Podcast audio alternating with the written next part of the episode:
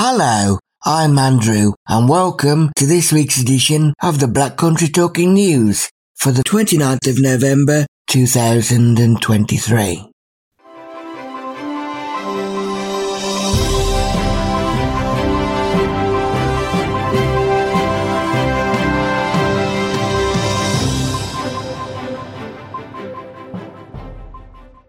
Hello and welcome to the Black Country Talking News, brought to you by the sight loss charity Beacon. We're pleased to confirm that the Talking News is now available via Alexa. Once you've enabled the Talking Newspapers skill, all you need to do is play Talking Newspapers and ask for the Black Country Talking News. Our Talking News service is also available via the free Wireless for the Blind app. It can be found on the Beacon Centre website, www.beaconvision.org/talking-news. As a podcast via services such as Apple or Spotify, or as a free CD. Simply contact Beacon Centre on 01902 880 111. We hope you enjoy this week's edition. Reading for you this week, we have myself, Andrew, Nathan, Angela, Christine, Ian, Pete, Helen, Mary, Mina, Simon, and of course, not forgetting, Flashback Roger. In this week's edition, we have an update from Beacon, including the lifestyle newsletter for December and January, the quiz with Mina, from making the region greener to a candlelight performer. I expect he's a bright flame. Candlelight performer. Bum bum. Hi, thank you. We have the latest local news for the Black Country. We have a football news selection from West Brom and Wolves. A Did You Know section from Flashback Roger, the weather for the week ahead, and now that we're into the season of cold weather and early sunsets, we have another book review to enjoy from the cosy comforts of home. Local news to start though with Christine, Angela, but first Ian.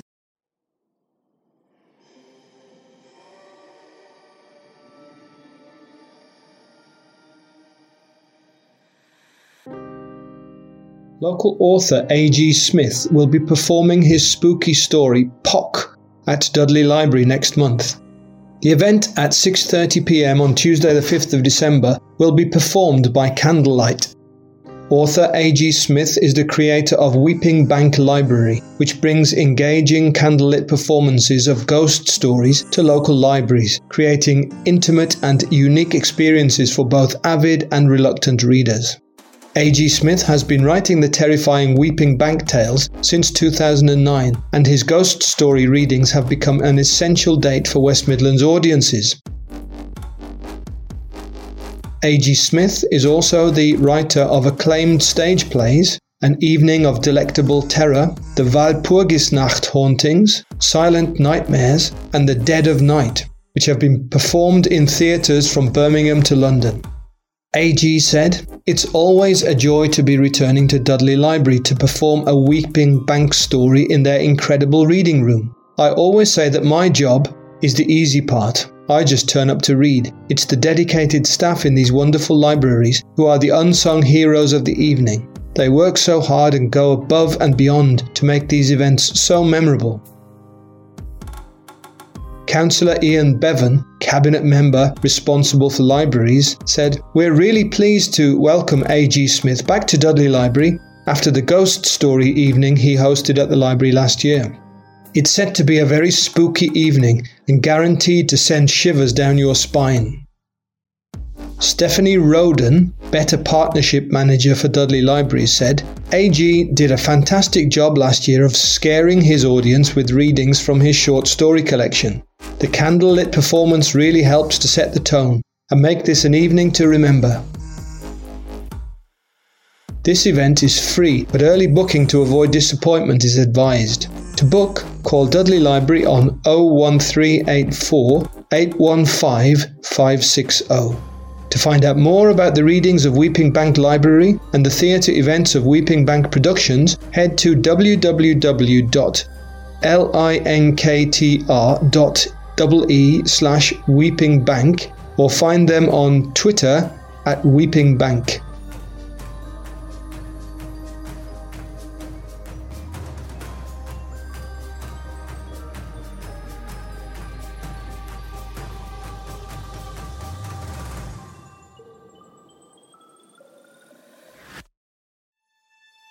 Hosted by the City of Wolverhampton Council, Wolverhampton Literature Festival returns from the 2nd to the 4th of February 2024 for its 8th year.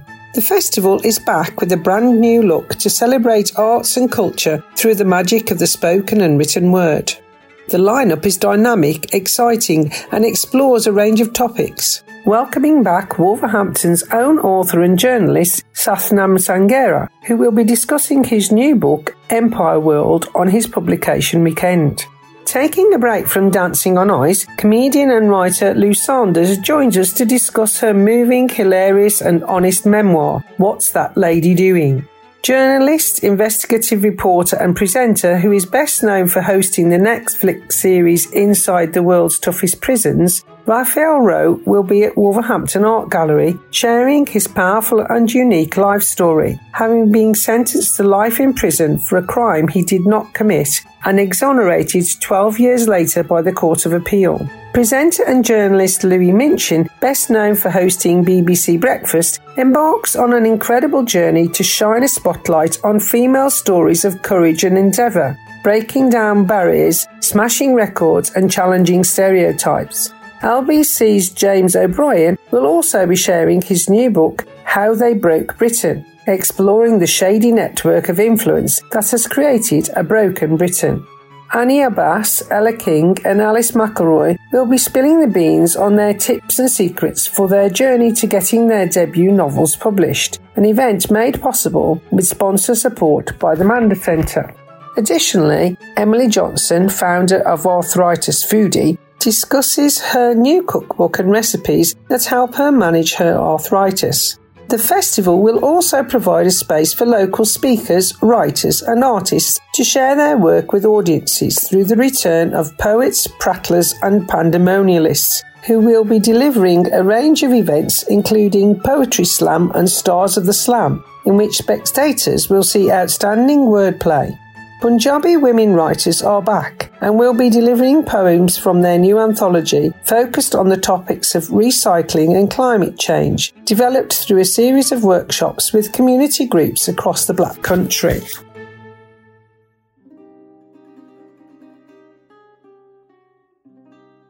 Wolverhampton Library Service will also host a variety of children's events, welcoming author and illustrator Steve Smallman for a storytelling, drawing and fun session. Sohan Kaylee is back with a live, interactive and musical storytelling adventure. And join Grandpa Sticks in a storytelling session filled with rhythm actions and vocal sounds that will get you excited. There will also be a special screening of the National Theatre production of Othello. City of Wolverhampton Council Cabinet Member for Visitor City, Councillor Bhupinder Gakkal, said, "The Wolverhampton Literature Festival is a great opportunity to spark the imagination of all ages. There are a range of activities and events to get involved with, whether you like to sit back and listen, take part in a workshop, or just try something new. I urge everyone to come along and see what the festival has to offer, as it has grown year on year in the city, and I look forward to welcoming the artists." There is also an opportunity for residents to get involved. In the run-up to the festival, organisers are looking for enthusiastic volunteers to help deliver the exciting programme of literary events happening in city venues. Volunteers will be provided with professional development opportunities, tips and advice on job applications and signposting to relevant opportunities to build on experience developed at the festival. Some examples of roles will include event stewards, information stewards, runners and technical support. If interested or for more information, email art.gallery@wolverhampton.gov.uk. Tickets for the 2024 Wolverhampton Literature Festival are now on sale. For more information, visit Wolverhampton Literature Festival.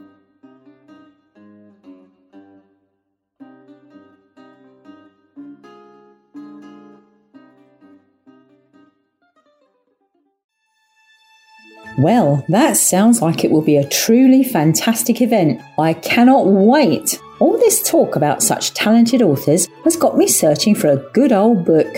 So how about we all grab a cuppa and nestle down in our comfy spots for a book review from one of Britain's most celebrated comic writers. A novelist who combined her brilliantly funny writing style with often biting satire to captivate not just the nation's readers, but influenced a generation of writers and performers along the way. Can you guess who it may be?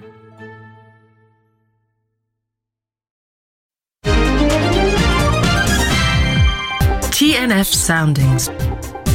Features from across the UK. Welcome back to Debbie Heath, our perennial audiobook discusser. And Debbie and I have been looking at and listening to a book by Sue Townsend called The Woman Who Went to Bed for a Year. We'll come back to the title in a minute. But first, Debbie, thanks for being here. And the life story of Sue Townsend is quite interesting. You know, her father was a factory worker who became a postman. The mother worked in the canteen at a factory. She, the mother, encouraged her daughter to read. Apparently, she got a job lot of Just William books, sort of jumble sale or something, and she got her reading that. Something else that I discovered was rather unfortunate, that she, Sue Townsend, as a child, witnessed the murder of another school child, someone she knew. This is horrible. Do you know how old she was when... Less than 14, because she started writing in secret at the age of 14, and that may well have been part of what... Yeah. I suspect from what it was written that it was a primary school. I think it was that far back. Goodness. Don't know the story. Anyway, she didn't exactly excel at school. She got through. She worked after school in a pea factory. And by evening, she worked at a petrol station. Now, that's a good way to get through the books, because petrol stations at night may not be very pleasant to be in. Absolutely. They're rather cold and dark at times and quite lonely, but as long as they're safe, she was able to read a lot during the night shift. She married, 3 kids. The marriage ended. She then really fell into poverty, struggling to put food on the table. Yes, and I hadn't appreciated that until I read up on it. Goodness. Yeah. But all this gives colour to her books, doesn't it? You know, having a range of jobs like that. She did end up with an honorary degree, I think, didn't she? From a couple of the Leicester... Yeah, a couple. I think it was Leicester, which is where she spent most of her life. And she did a lot of her work in Leicester in the local theatre. And Loughborough was the other one, which is also fairly local to there. Yes, she had a couple of honorary degrees because she wrote a lot. She had a lot of success. I mean, her first one was the well-known series on Adrian Mole. Oh, loved that. Which I never read. Oh, they're marvellous. I mean, it's a teenage boy growing up with angst. Just so funny. I mean, it's surprising she wrote as a boy, isn't it? But I suppose she had her own sons, so she knew what she was talking about. That's right. Yes, it's through Adrian's eyes, but it's a story of his parents as well. Some of it's so sad and some of it's so funny. What I like about them, it's not just the teenage stuff going on, but it's this lovely friendship that Adrian forms with a retired couple. And it's just this lovely friendship that springs up.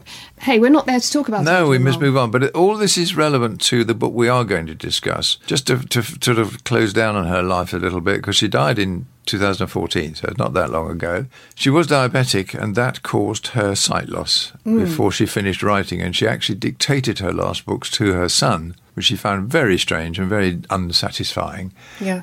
But she was ill for quite a long time and in the last years, and as I say, she died in 2014. But in 2012, the book we are going to discuss was voted Audiobook of the Year, and I think it's great fun. Some of the language is sometimes a little bit close to the edge, perhaps. That's life. The Woman Who Went to Bed for a Year is called Eva. I changed my mind about Eva as it went on. We meet Eva as a housewife who's super intelligent, probably autistic, in a very high-functioning way. Her very intelligent children have just gone to university, twins. And as I'm sure the parents of any twins will know, I believe it's very, very hard work. She has been exhausted for 17 years. She's been serving them. She's been serving her husband. I don't think she had a career, did she? She's been there to serve. Of course, the twins are going away, so her life has changed. Yes, the empty nest. Yeah. And at the beginning of the book, she ends up spilling some soup on a beautifully upholstered chair. She'd upholstered it herself. And this is enough just to make her want to lie down for a minute. Well, I get that. I'm a busy mother. I understand. At this point, I understand Eva. And I think, yeah, good for you. The thing is, though, that she doesn't get out of bed again for a year. And I do begin to lose my patience with her. But I understand where the angst comes from. And no, it's not angst. She's just tired. She's tired of everything. It also becomes not just a rejection of all the painful things she's had to do over the years, the long list of jobs that need doing and that's assumed that she as the housewife will do. Mm. On the second day, Eva woke and threw the duvet back and sat on the side of the bed. Then she remembered that she didn't have to get up and make breakfast for anyone, yell at anyone else to get up, empty the dishwasher or fill the washing machine, iron a pile of laundry, drag a vacuum cleaner up the stairs or sort cupboards and drawers, clean the oven or wipe various surfaces, including the necks of the brown and red sauce bottles, polish the wooden furniture, clean the windows or mop the floors, straighten the rugs and cushions, shove a brush down various shitty toilets or pick up soiled clothing and place it in a laundry basket, replace light bulbs and toilet rolls, pick up things from downstairs that were upstairs and bring them down or pick up things from upstairs that were downstairs, fetch dry cleaning, weed the borders, visit garden centres to buy bulbs and annuals, polish shoes or take them to the key cutter, return library books, sort recycling, pay paper bills, visit one mother and worry about not visiting one mother-in-law, feed the fish and clean out the filter, answer the phone for two teenagers and pass on messages, shave legs or pluck eyebrows, give self-manicure, change the sheets and pillowcases on 3 beds if it was Saturday, hand-wash woolen jumpers and dry flat on a bath towel, pay bills, shop for food she wouldn't eat herself, wheel it to the car, unload it into the boot, drive home, put the food away in the fridge and the cupboards and, on tiptoe, place tins and dried goods on a shelf that exceeded her reach but was perfectly comfortable for Brian. She didn't go to bed for the day. She was tired. She didn't go there saying, I'm not going to get up for a year. It just sort of became something she thought, well, actually, I don't have to. She hadn't thought it all through because you've got to get to the loo from the bed. But yeah, we'll come back to that bit. I'm still confused about that bit. Okay.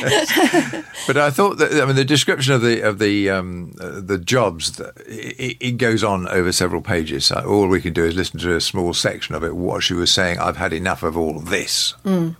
So she's got this family. She doesn't evidently feel particularly appreciated, and certainly as we meet her husband we begin to understand why, and why she doesn't appreciate him very much. Everything about her past has got her irritated, it seems to me. I don't have, we'll discuss what your problem with her is in a moment, because I think there's darkness beneath the humour, as it were, and it's the darkness that I think is quite interesting. Yes, I agree, it is dark.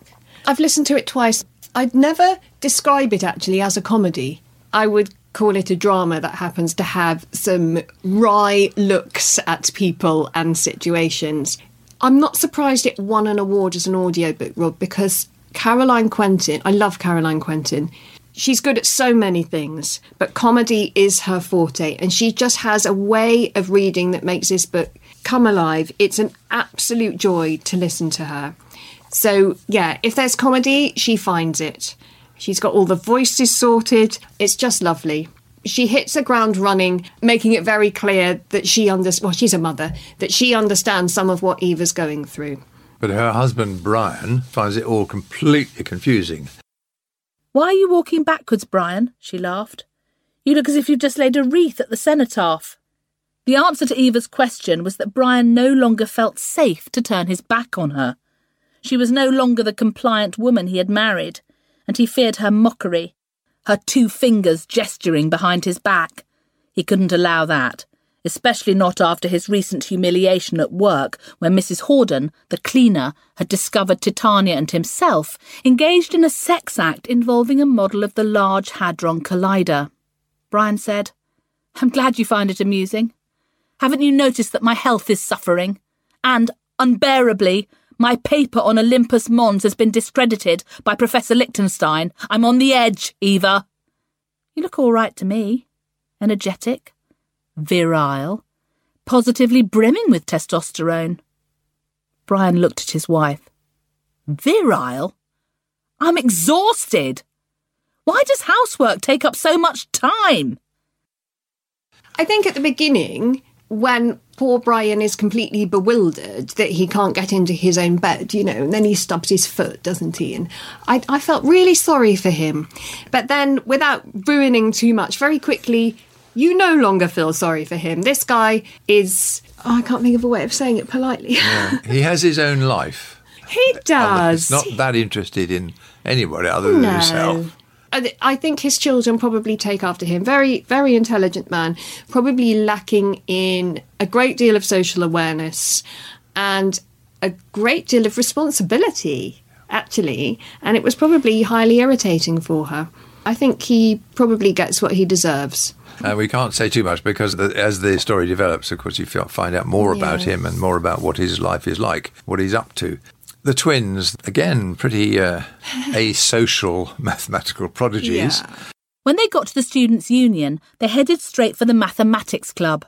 They pushed through the crowds of drunken students and eventually stood in front of a trestle table covered in large, laminated, photocopied equations.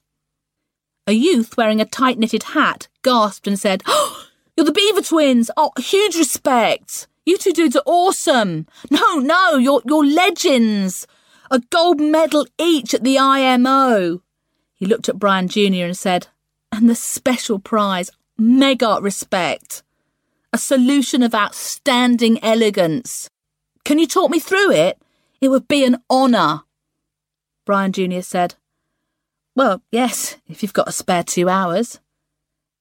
The youth in the hat said, "Listen, anytime, anywhere, a tutorial from Brian Beaver Jr. would look superb on my CV. Let me get a pen." Brian Jr. and, I don't know how you pronounce it, Brian. Yeah. Everything works around Brian, including the names. They go off to university the first year. They're really going to struggle because they don't really know how to handle people. No, and they unfortunately meet this terrible girl called Poppy, who is a drain. And I wanted to slap her big time pretty much every 10 minutes throughout the book. But there are people like that you meet. And if you lack social awareness, it's very hard to deal with people like this, isn't it? And to be honest, I think I'd find it hard to deal with Poppy. But what an interesting character. She becomes quite important and she helps just about everyone in the book to work out who they are, one way or another. But terrible, terrible person. She gets into everything and entirely really for her own interests. Yes. She's really not interested in anybody else. She tells lies frequently, all the time. In fact, she lives a lie. Yeah. But there we are. She's another great character. In due course, and not too long after, because one of the things that Eva wants to do with her bedroom is clear it all out, get rid of all the furniture, make it white, painted white. Everything's got to be clear and the old life's gone. She can see out the window. I can't remember whether she moves her bed to the window. I think she does. No, she does. Yeah. So she can see outside. There's a tree and gradually people begin to collect once they didn't know what's going on. People come there to find out what's happening and she has a crowd outside most of the time. Somebody comes to help is the white van man by the name of Alexander. Oh, Alexander, I think he comes to do something else. I think Brian gets him to do something and she says, "When you finish, will you come upstairs? I've got a little job for you." When Eva heard Alexander's voice in the hall, she shouted, "Upstairs! Second on the right!" He smiled a greeting when he saw her. "Am I in the right place?" "Yes," she said, and indicated the wardrobe. He looked at it and laughed. "Yeah, I can see why you'd want to get rid of that. It's like a wooden Stonehenge."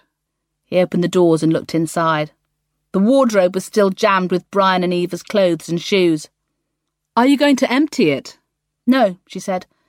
"I have to stay in or on the bed." "Sorry, I didn't realise you were ill." "No," she said. "I'm not ill. I'm just retreating from the world, I think." "Yeah? Well, we all have our own way of doing that. So, will you be staying in bed?" She said, "I have to." "And where do you want me to put the clothes and shoes?" It took hours to empty her side of the wardrobe. They developed a system. Alexander got 4 large bin liners from the kitchen. One was for recycling, another for charity shops, a third for selling on eBay, and the last was to take to the vintage clothing shop that Alexander's sister ran in the newly fashionable Deptford. And poor Alexander, well, he never really escapes, does he? He's a lovely character. I found him very interesting and very lovely because he used to work in banking. He dropped out of banking. He's another, if you like, outsider. He grows his dreadlocks and he is what he is, and he's a great character. And he's actually very caring towards her. He's lovely. I don't think she could have managed it without Alexander and the 2 grandmothers. But we could come on to them a bit later. Yes. Alexander's a very interesting character, and there's some really sad stuff near the end that I found deeply affecting. Marvellous person. He's extremely patient, and he ends up, well, really mothering her. The bit I didn't like, Rob, and I have a problem with nail clipping at the best of times. The bit where Sue Townsend describes him cutting Eva's toenails. It made me, and I feel sick now, actually. We won't talk about it anymore, then. Yeah.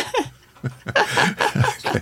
There are certain aspects of this which are, if you like, have the potential to do that to you. Yes. But that's part of the comedy that comes out of a situation that is not itself comic.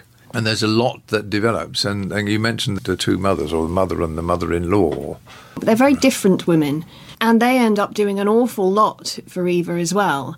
This is where I start to have a problem with her. I completely sympathise, but I just think there comes a point where she's being utterly selfish.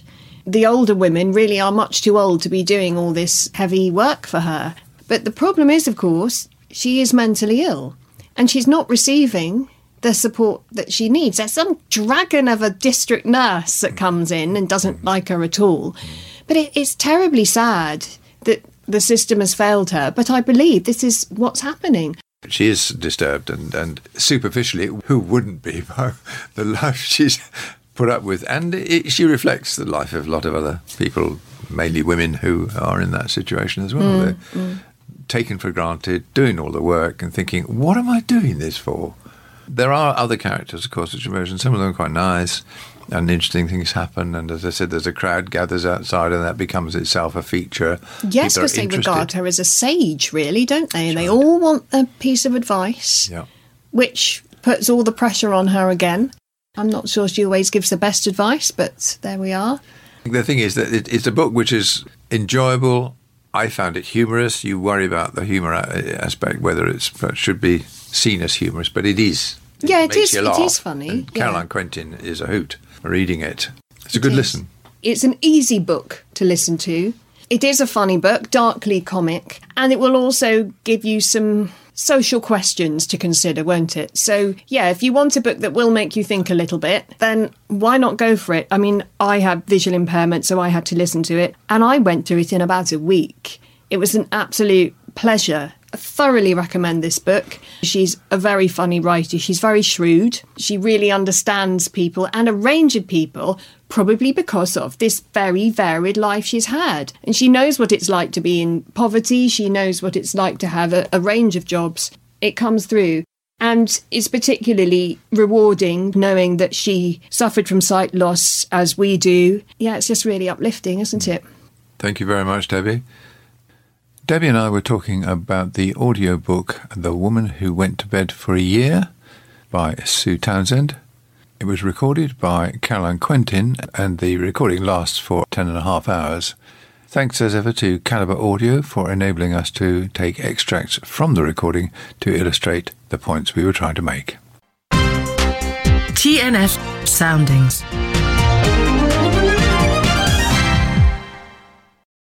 Up next, we hear from Helen, who, as usual, has our latest Beacon update. Hi, everyone. It's Helen from Beacon, back with your weekly update. And I'm starting this week with a message for those who use Facebook. Now, you may have seen a message on your profile about Giving Tuesday, which takes place on the 28th of November, and setting up a fundraiser for a charity to celebrate. The good news is it's really simple to do, and you can choose Beacon to support by following the steps in the message or by creating a new post, selecting the raise money option and searching for Beacon. If everyone following us was able to raise £10 each by setting up a fundraiser and sharing it, this would raise almost £40,000, which could help enormously towards us providing services to people in your community with sight loss. Giving Tuesday is all about supporting good causes and making a world of difference in one day. Choosing to support Beacon would mean so much to us. Now, our Forget-Me-Not service is one of the most special events of the year at Beacon, and we'd be honoured for you to join us if there's someone you'll be remembering over Christmas. The seasonal service of remembrance and the official lighting of the Beacon Christmas tree will take place at our centre on Thursday, December the 7th from 6pm. If you'd like to join us, get in touch with our supporter engagement team on 01902 880 111 or email supporters@beaconvision.org. Now, our Christmas order book is open. Made by FabLab has a range of handcrafted gifts and decorations made to order just for you. From a reusable Braille gift tag that can be personalised with your own festive message to a Christmas movie mug, there is something for everyone. Order now via our Etsy shop, www.etsy.com. Now, last this week, we need your vote.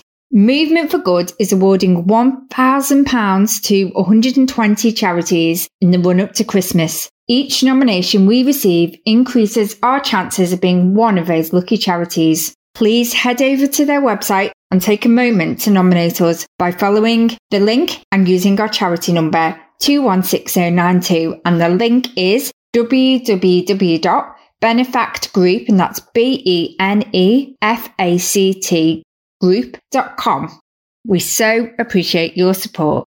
That's it for this week. I'll be back again soon. Bye-bye. Thanks for that update, Helen. Now it's time to test your knowledge, as we have the quiz questions for this edition brought to us by Mina.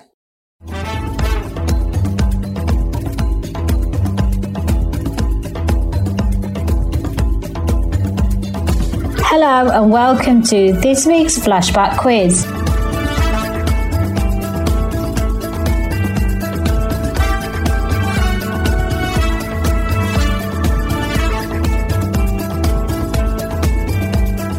All the answers you need can be found later in Flashback Roger's Did You Know feature. But for now, these are your questions.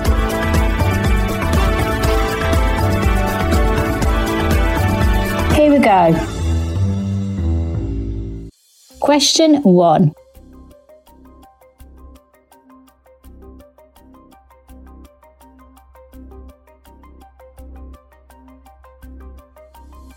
In what year did Dudley Zoo open?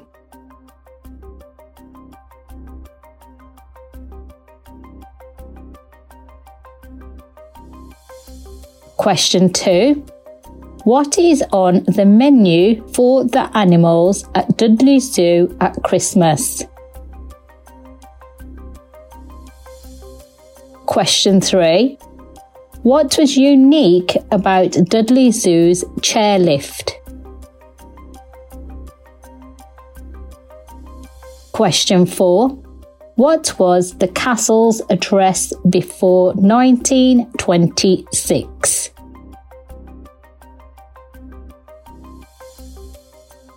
Question 5. Which side held the castle during the English Civil War? And finally, question 6. What is the name given to the castle's famous ghost? I will be back later in the show to answer all your questions, but for now, best of luck!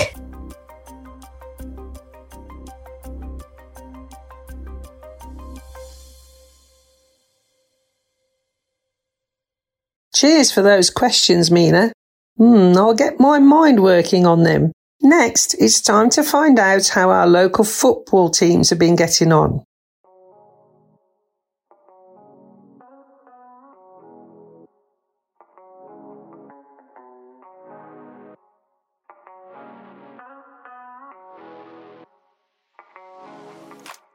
As we approach the festive season, there are a few things synonymous with this time of year. Those Christmas cracker jokes we've heard many times over, a selection of questionable decisions for gifts, and plenty of repeats on the box. For Wolves, it seems Christmas may have come early, as two debatable second-half penalties awarded to Fulham ultimately condemned Gary O'Neill's team to a 3-2 defeat at Craven Cottage on a night which won't do anything for Wolves' sense of injustice at refereeing decisions. The home side started the game well, full of intent and purpose, pinning Wolves back in their own half. And Wolves' lacklustre start proved costly as Alex Iwobi opened the scoring in the 7th minute for the hosts. Mateus Cunha equalised for the visitors after 22 minutes, heading in Jean-Ricard Bellegarde's cross after the Frenchman successfully beat Robinson down the right. Willian restored Fulham's lead with the first penalty of the game just before the hour mark, after Nelson Semedo had controversially been adjudged to have caught Tom Kearney on the edge of the box. But Wolves soon had a spot kick of their own inside the final 20 minutes, when Tim Ream bundled over Hwang Hee-chan and the South Korean winger struck Wolves' second equaliser from 12 yards. Fulham rode their luck and benefited from another late penalty call to sneak all 3 points. The first spot kick referee Salisbury awarded was when Semedo caught Kearney in the area, although the VAR took a lengthy look at the call. It upheld the on-field decision even if Semedo did touch the ball, as they deemed he made contact with Kearney. About 15 minutes later, Wolves won a penalty of their own when a long ball over the top had Hwang sprinting in on goal, but he was caught by Ream inside the area. The VAR had a quicker look at the decision, although the call appeared to be clear-cut. And in the final moments of the game, Salisbury initially waved play on when Harry Wilson and João Gomes came together in the box, but overturned his call and awarded a penalty after the VAR advised him to look at the pitch-side monitor. Willian dispatched the penalty. Elsewhere, Fulham's Carlos Vinicius was also fortunate to be shown only a yellow card after he squared up to Max Kilman and caught the centre-back's nose with his forehead. Wolves will feel aggrieved with their loss at Craven Cottage, having also hit the bar when trailing in the first half through Hwang. This is not the first time this season Wolves fans will feel their side have been on the wrong end of VAR.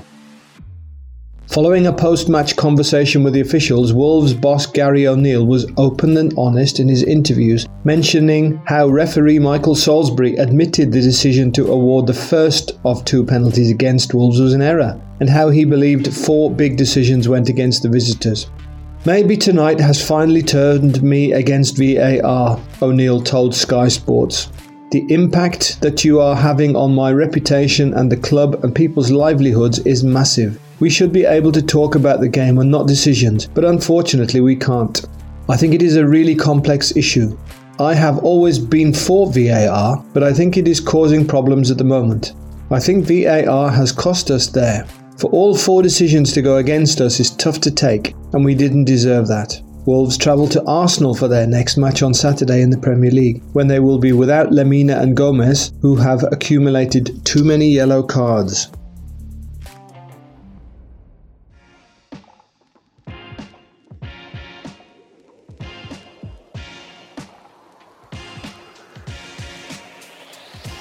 West Brom moved back into the top 6 of the Championship with a win, which brought Ipswich's 12-game unbeaten run to an end.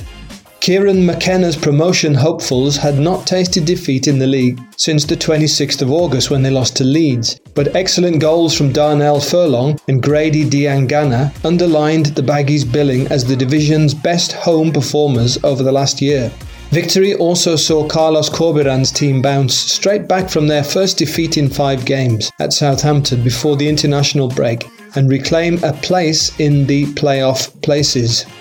The game was a meeting of an irresistible home force against an immovable away object, with West Brom garnering more points at home, 50 in the past year under Corberan, than any other Championship team, and Ipswich last losing on their travels in the league at Oxford 10 months ago. It was the Baggies who got off to a flying start as the impressive Jed Wallace's wicked cross was inches away from the head of the diving Brandon Thomas Asante. From the ensuing corner, Matt Phillips curved the ball to the near post, and Furlong leapt to guide his balletic header in off the far post. The Baggies almost doubled their lead when Thomas Asante had a shot beaten away by Ipswich keeper Václav Hladký, but the Tractor Boys fought their way back into the reckoning and the score remained 1-0 going into the break. Ipswich forced West Brom back at the start of the second half, but were caught by a classic counterpunch. Connor Townsend coolly played the ball out of defence for Wallace, who raced over halfway and slipped the ball to Thomas Asante, peeling off on his outside. The striker in turn moved the ball on to Diangana, and with the visitors' defence scurrying back, he slid the ball home off the far post. It was a neat finish to a brilliant, sweeping counter-attack from the Baggies. That killed the game as a contest, and the scoreline would have been more emphatic but for an astonishing miss from Matt Phillips. Promotion hopefuls Ipswich could not make a dent though, as the Baggies closed the game out to secure the points and inflict Ipswich's first league away defeat since January. West Brom manager Carlos Corberan told BBC Radio WM, "It's necessary to perform at this level if you want to win. They are in the first position in the table because they do very good things, and if you are not focused in every single aspect, that can have an impact on the result. For me today, it has been a game of the team winning, because I saw every single player performing very well during the game." This was the Baggies' fourth win in 5 games, and moved them up to 5th place. Up next, it's trivia time, brought to us by Flashback Roger and his Did You Know feature. Take it away, Roger.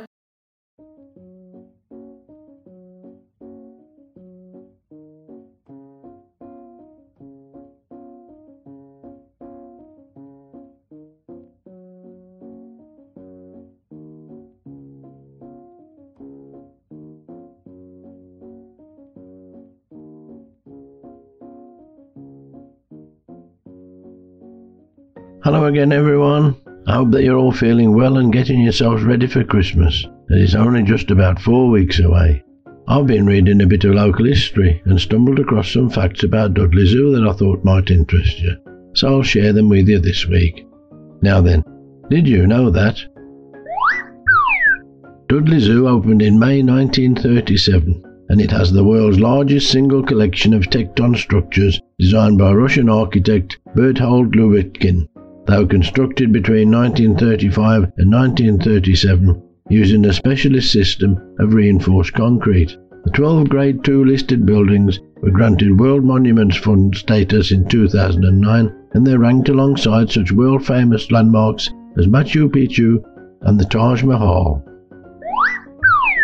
At Dudley Zoo they get through a lot of fruit and veg, and on average the zoo storeman orders 122 kilos of apples, 14 kilos of oranges, 20 kilos of pears, 29 kilos of bananas, 29 kilos of tomatoes, 35 sticks of celery, 11 kilos of cucumber, 54 kilos of lettuce, and a ton of red meat for the carnivores.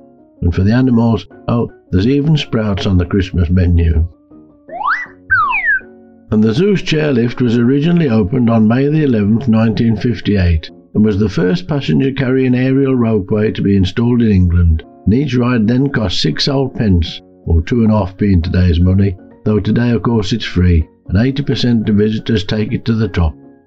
It closed in 2002 over safety fears, but reopened again in 2012 after a grant of £172,000 provided the cash.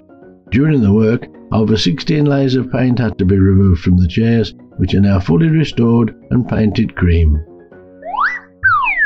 And here's an odd one, because Dudley Castle has only been situated within the borders of the town of Dudley since 1926, when the borders were changed. It used to be located within the borders of a neighbouring town of Sedgley, so strictly speaking, up until then it could be said it was Sedgley Castle.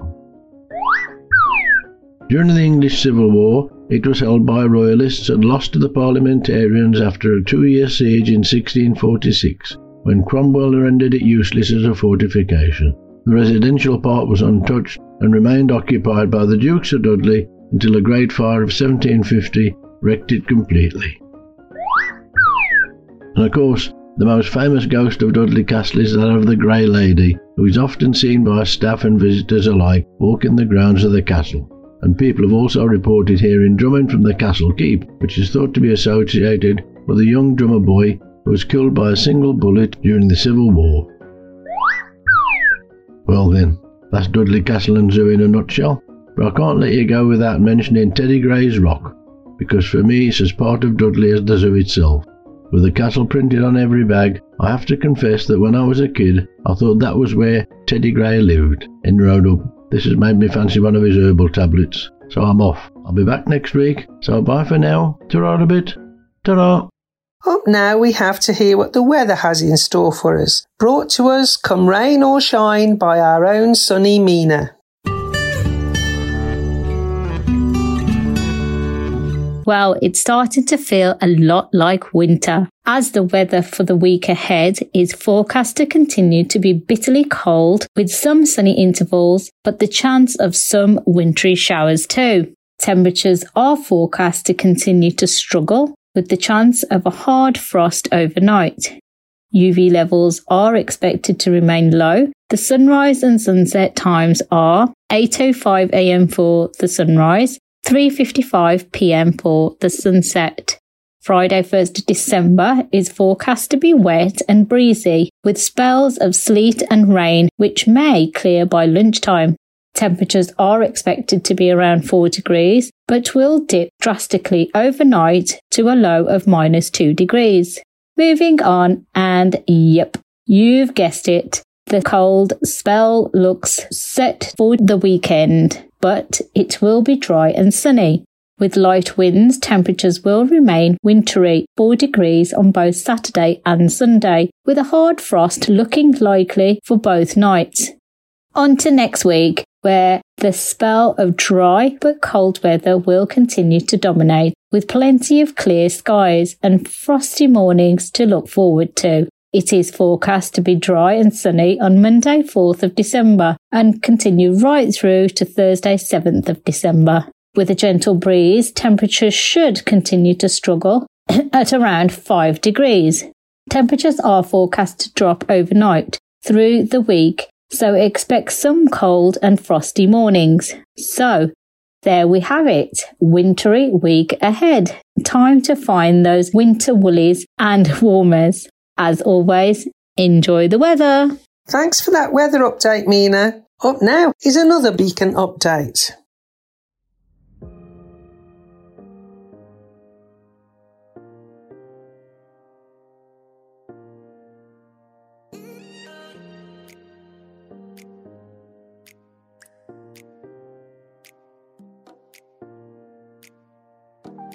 Hello and welcome to the Beacon Lifestyle Newsletter for December 2023 and January 2024.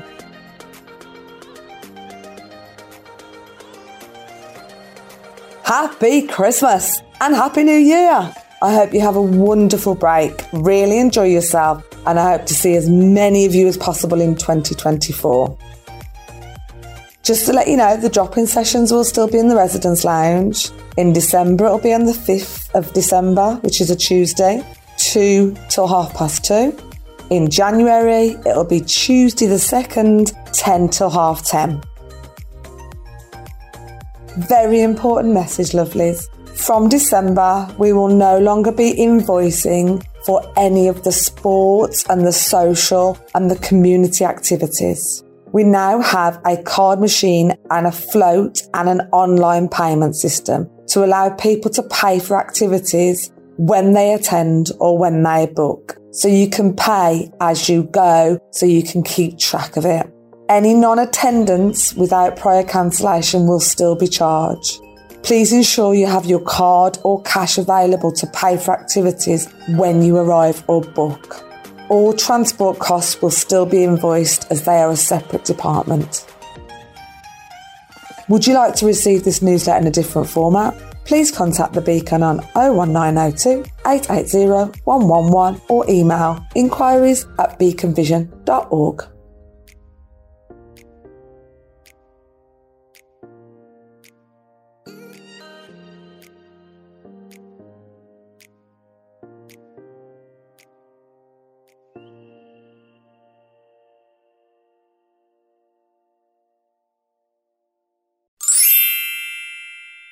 Monthly sessions for December. Wednesday the 6th of December, Mary's Movement Class, a seated standing class working the whole body with cardio, weights and strength to your ability. It's fun and friendly with your music choice. 10:30 to 11:30 a.m. based in the gym at Beacon. The class cost is £4.50. Thursday the 7th of December, book club in the Residence Lounge at the Beacon Centre, Sedgley. 10:30 a.m. till 12. Please note the new start time. The cost is £2. Friday the 8th of December, walking round West Park, Wolverhampton, WV1 4SQ. From 11 a.m. to 12 for a leisurely walk and 12 till 1 p.m. to catch up in the cafe. Take it at your own pace and complete your own chosen distance on a paved flat route. We'll meet at the Connaught Road gate entrance. The activity cost is £2. Minibus costs £5 and departs at 10:30 a.m, returning at 1:30 p.m. Volunteer guides are available, weather permitting. Monday, the 11th of December. We shall be running another new circuit class at Beacon Gym. The session will run from 11 a.m. to 12 and will allow for use of all gym equipment with a fun circuit included. Get set for an enjoyable, loud and sweaty gym session. The cost is £4.50 per person. Friday the 15th of December. 10-pin bowling at Castlegate, Dudley, DY1 4TA, 11 a.m. to 1 p.m. All abilities are welcome, with a friendly, fun atmosphere for social bowling. The trip cost is £2. The activity cost is £6.45 for 2 games, paying at the bowling alley on the day. Minibus costs £5 and departs at 10:30 a.m, returning at 2 p.m. Wednesday the 18th of December, swimming at Bert Williams Centre, Bilston, WV14 0EF. 10:45 to 11:45 a.m. We have a private lane just for Beacon users. All abilities are welcome. The activity cost is £6. The minibus costs £5. It departs at 10:15 a.m. and returns at 1 p.m. Lockers are £1 or a trolley token. And moving into the new year, on Wednesday the 3rd of January, we have Mary's Movement Class, from 10:30 a.m. to 11:30 a.m, based in the gym at Beacon. The class cost is £4.50.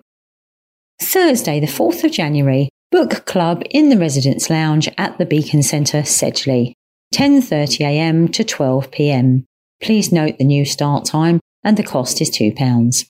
Wednesday, the 10th and Monday, the 22nd of January, swimming at Bert Williams Centre, Bilston, WV14 0EF, 10:45 a.m. to 11:45 a.m. The activity cost is £6. The minibus cost is £5. It departs at 10:15 a.m. and returns at 1 p.m. Friday, the 12th of January, walking around Sedgley. This walk is on pavements, hills, grass and uneven surfaces and should take approximately 2 to 3 hours. Activity cost is £2, leaving Beacon at 11 a.m. We will also be stopping for a spot of lunch at the cabin on the Northway. This activity is weather permitting. Monday the 15th of January, circuits class at Beacon Gym, 11 a.m. to 12 p.m. The cost is £4.50 per person. Use of all gym equipment with a fun circuit. Friday 19th of January, 10-pin bowling at Castlegate, Dudley, DY1 4TA, 11 a.m. to 1 p.m. The activity cost is £2, £6.45 for 2 games, paying at the bowling alley on the day. The minibus cost is £5 and departs at 10:30 a.m. and returns at 2 p.m. Friday the 26th of January, West Park Walk, 11 a.m. to 1 p.m, meeting at the Connaught Road entrance. Activity cost is £2, minibus is £5, and this is weather permitting. What happened last month? Bright colours and good contrast can make a big difference for someone with sight loss, and last month we went all out on World Sight Day, wearing our brightest clothes for Bright for Sight Day. We have a lovely photo showing Mary in her bright pink hoodie alongside two of our wonderful members splashing some colour with their bright blue and purple garlands. Thank you to everyone that had fun and got involved, helping us ensure no one has to face sight loss alone. VIP Group. We are a group of working age people and or people who live independently with sight loss that meet once a month for a social gathering. We're a friendly bunch that likes to try new activities, build friendships and encourage others to live life to the full. On Wednesday, the 20th of December, we shall be belting out some Christmas classics in the Beacon Coffee Bar, as it is karaoke night. The activity cost is £3 and starts at 6 p.m, finishing around 8 p.m. So, please do come and join us for some fun. Let's eat, sing, dance and be merry. Also, looking ahead to next year and on Wednesday the 31st of January, between 6 p.m. and 8 p.m, at the Beacon Coffee Bar, we shall be blowing away the cobwebs and getting ourselves into the new year gear for our first quiz night in 2024. The activity cost is £3. Well, I guess it's that time of year again where you may be thinking about next year's diaries and calendars. So good news, Beacon are now taking orders for 2024 large print diaries and calendars. The diaries range from pocket or A6 in size and go up to A4. There is even a jumbo diary with more pages offering even more room. They have big and bold text, making it easy to see. The 2024 calendars are also available now. The calendars are available in two orientations, Portrait A3 or Landscape A3, which is the shorter but wider of the two. If you would like a large print diary or calendar for 2024, Beacon are now taking orders. So give us a call on 01902 880 111 and ask to speak to a sight loss advisor. That's 01902 880 111 to order yours now.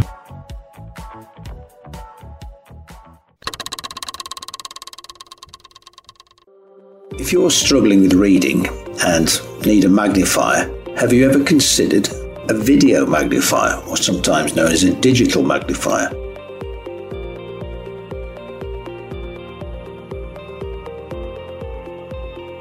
Well, Beacon have a range of video magnifiers that you can come in and try.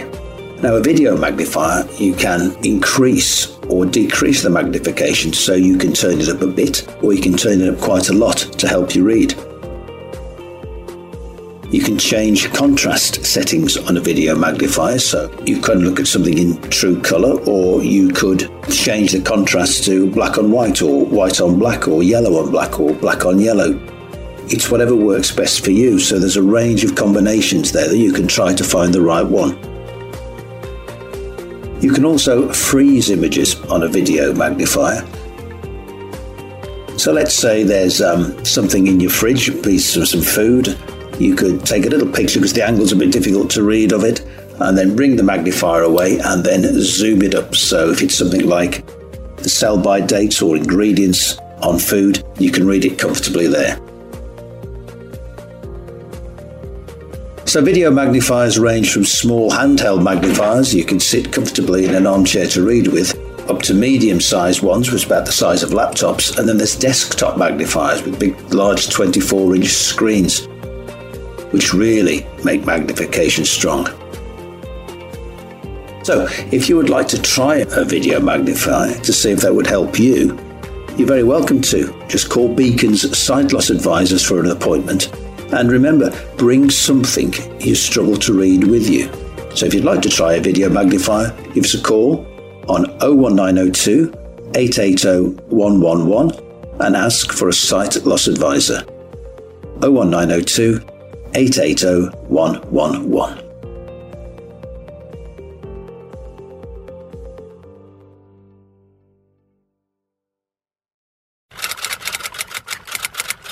evening opening hours over Christmas. It's nearly Christmas, which means a little change to our opening times to give our teams a well-earned break.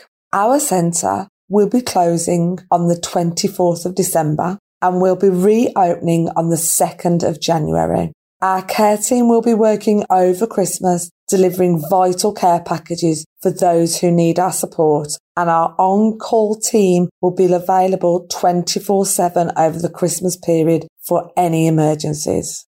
Please keep an eye on our social media accounts for shop opening times over this period. Have a happy Christmas. There is a lovely picture of a Christmas tree on this page with all its baubles and lights.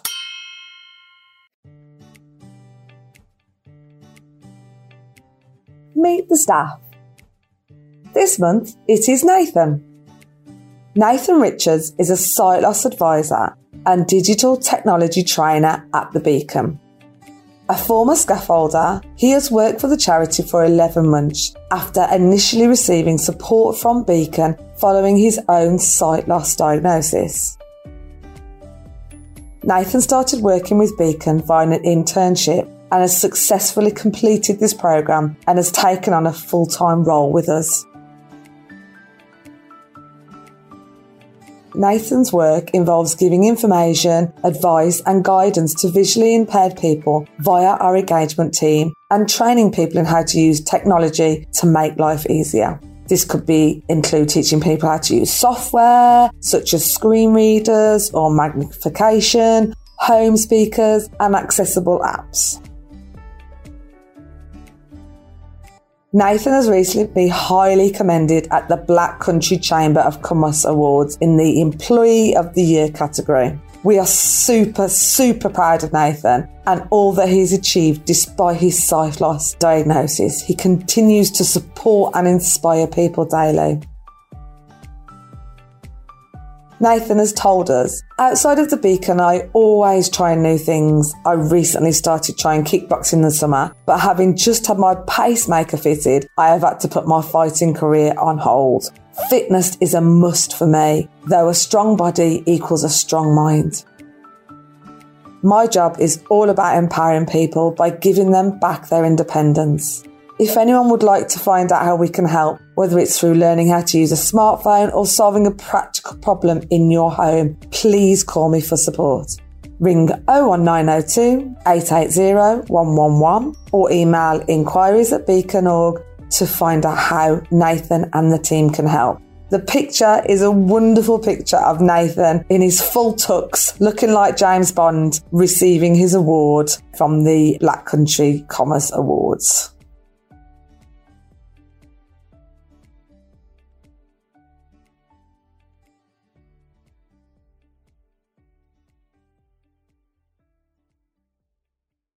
Sedgley Lifestyle Centre. We are open Tuesday, Wednesday and Thursday from 10 a.m. to 3 p.m. at our base in Sedgley. We run several activities each day, including cookery, crafting, pottery, computer work, gym sessions, listening to music, quizzes and reminiscing. We keep well hydrated with tea, coffee and water, and we have the restaurant to attend to for a hot meal if we don't bring our sandwiches with us. We are lively, fun and love to have a laugh. Why not come and join us for a trial day? Contact Beacon's reception and ask for more information. You can call us on 01902 880 111 or email inquiries@beaconvision.org.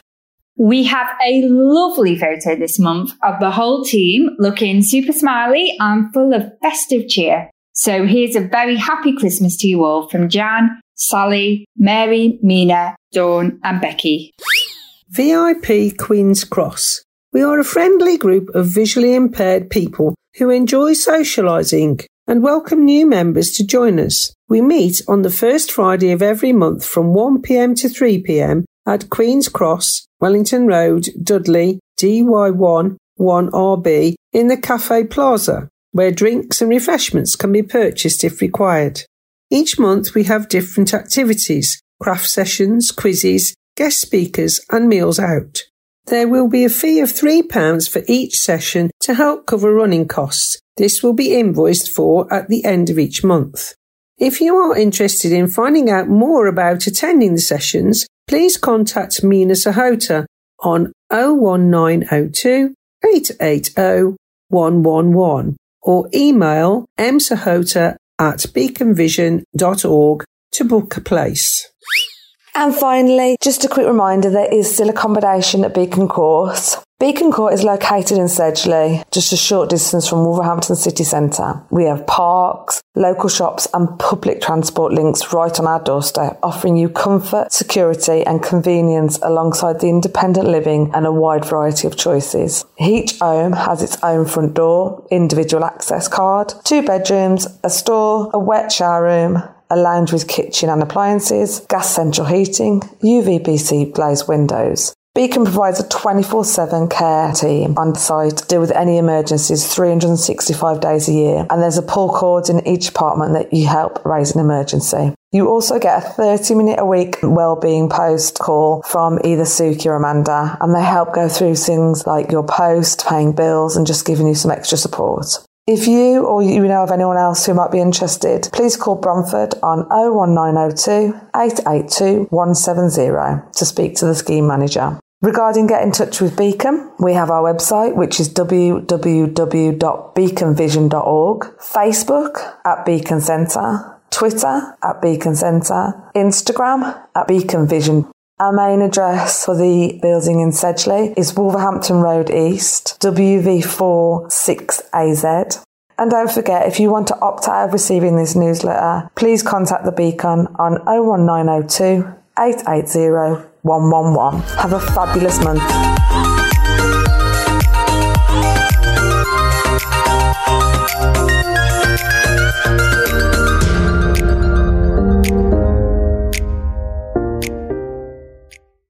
Now, here come the quiz answers, and they're brought to us by Mina.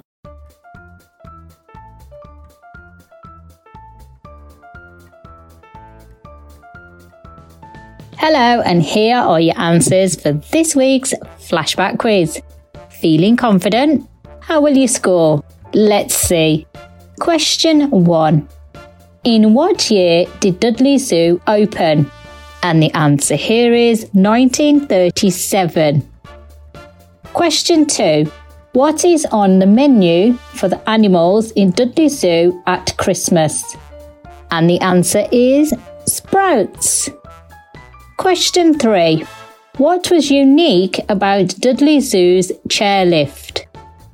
And the answer is it was the first aerial ropeway in the country.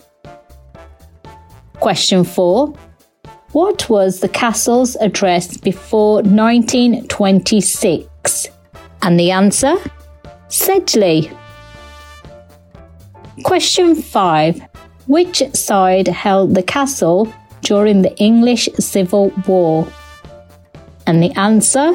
The Royalists. And finally, question 6.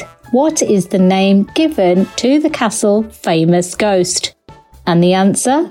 The Grey Lady. Did you get them all right? If not, not to worry, as I will be back next week to test you all once again. Bye for now. So that's it for another edition of the Black Country Talking News. A reminder to our CD listeners who have received CDs in padded envelopes that you don't need to send anything back to us. If you have a sight loss tip or someone you would like to wish happy birthday to, just say hello to. Maybe even a poem or talking book you would like reviewed, then please get in touch with us at the Beacon Centre. Call 01902 880 111. Email bctn@beaconvision.org or write to us at the Black Country Talking News, Beacon, Wolverhampton Road East, Wolverhampton, WV4 6AZ. We look forward to hearing from you. Thank you for listening, and thank you to all our supporters, donators and volunteers who without their support we would be unable to run this free service. Please note the information and views expressed in this recording does not necessarily represent the views of Beacon or Talking News and were accurate at the time of recording. Mentions of goods and services does not imply endorsement, and whilst every care is taken to supply accurate information, Beacon and Talking News do not undertake liability for any errors. So it's goodbye from all of us. Stay safe, have a good week, and we look forward to bringing you next week's edition of the Black Country Talking News. Ta-ra!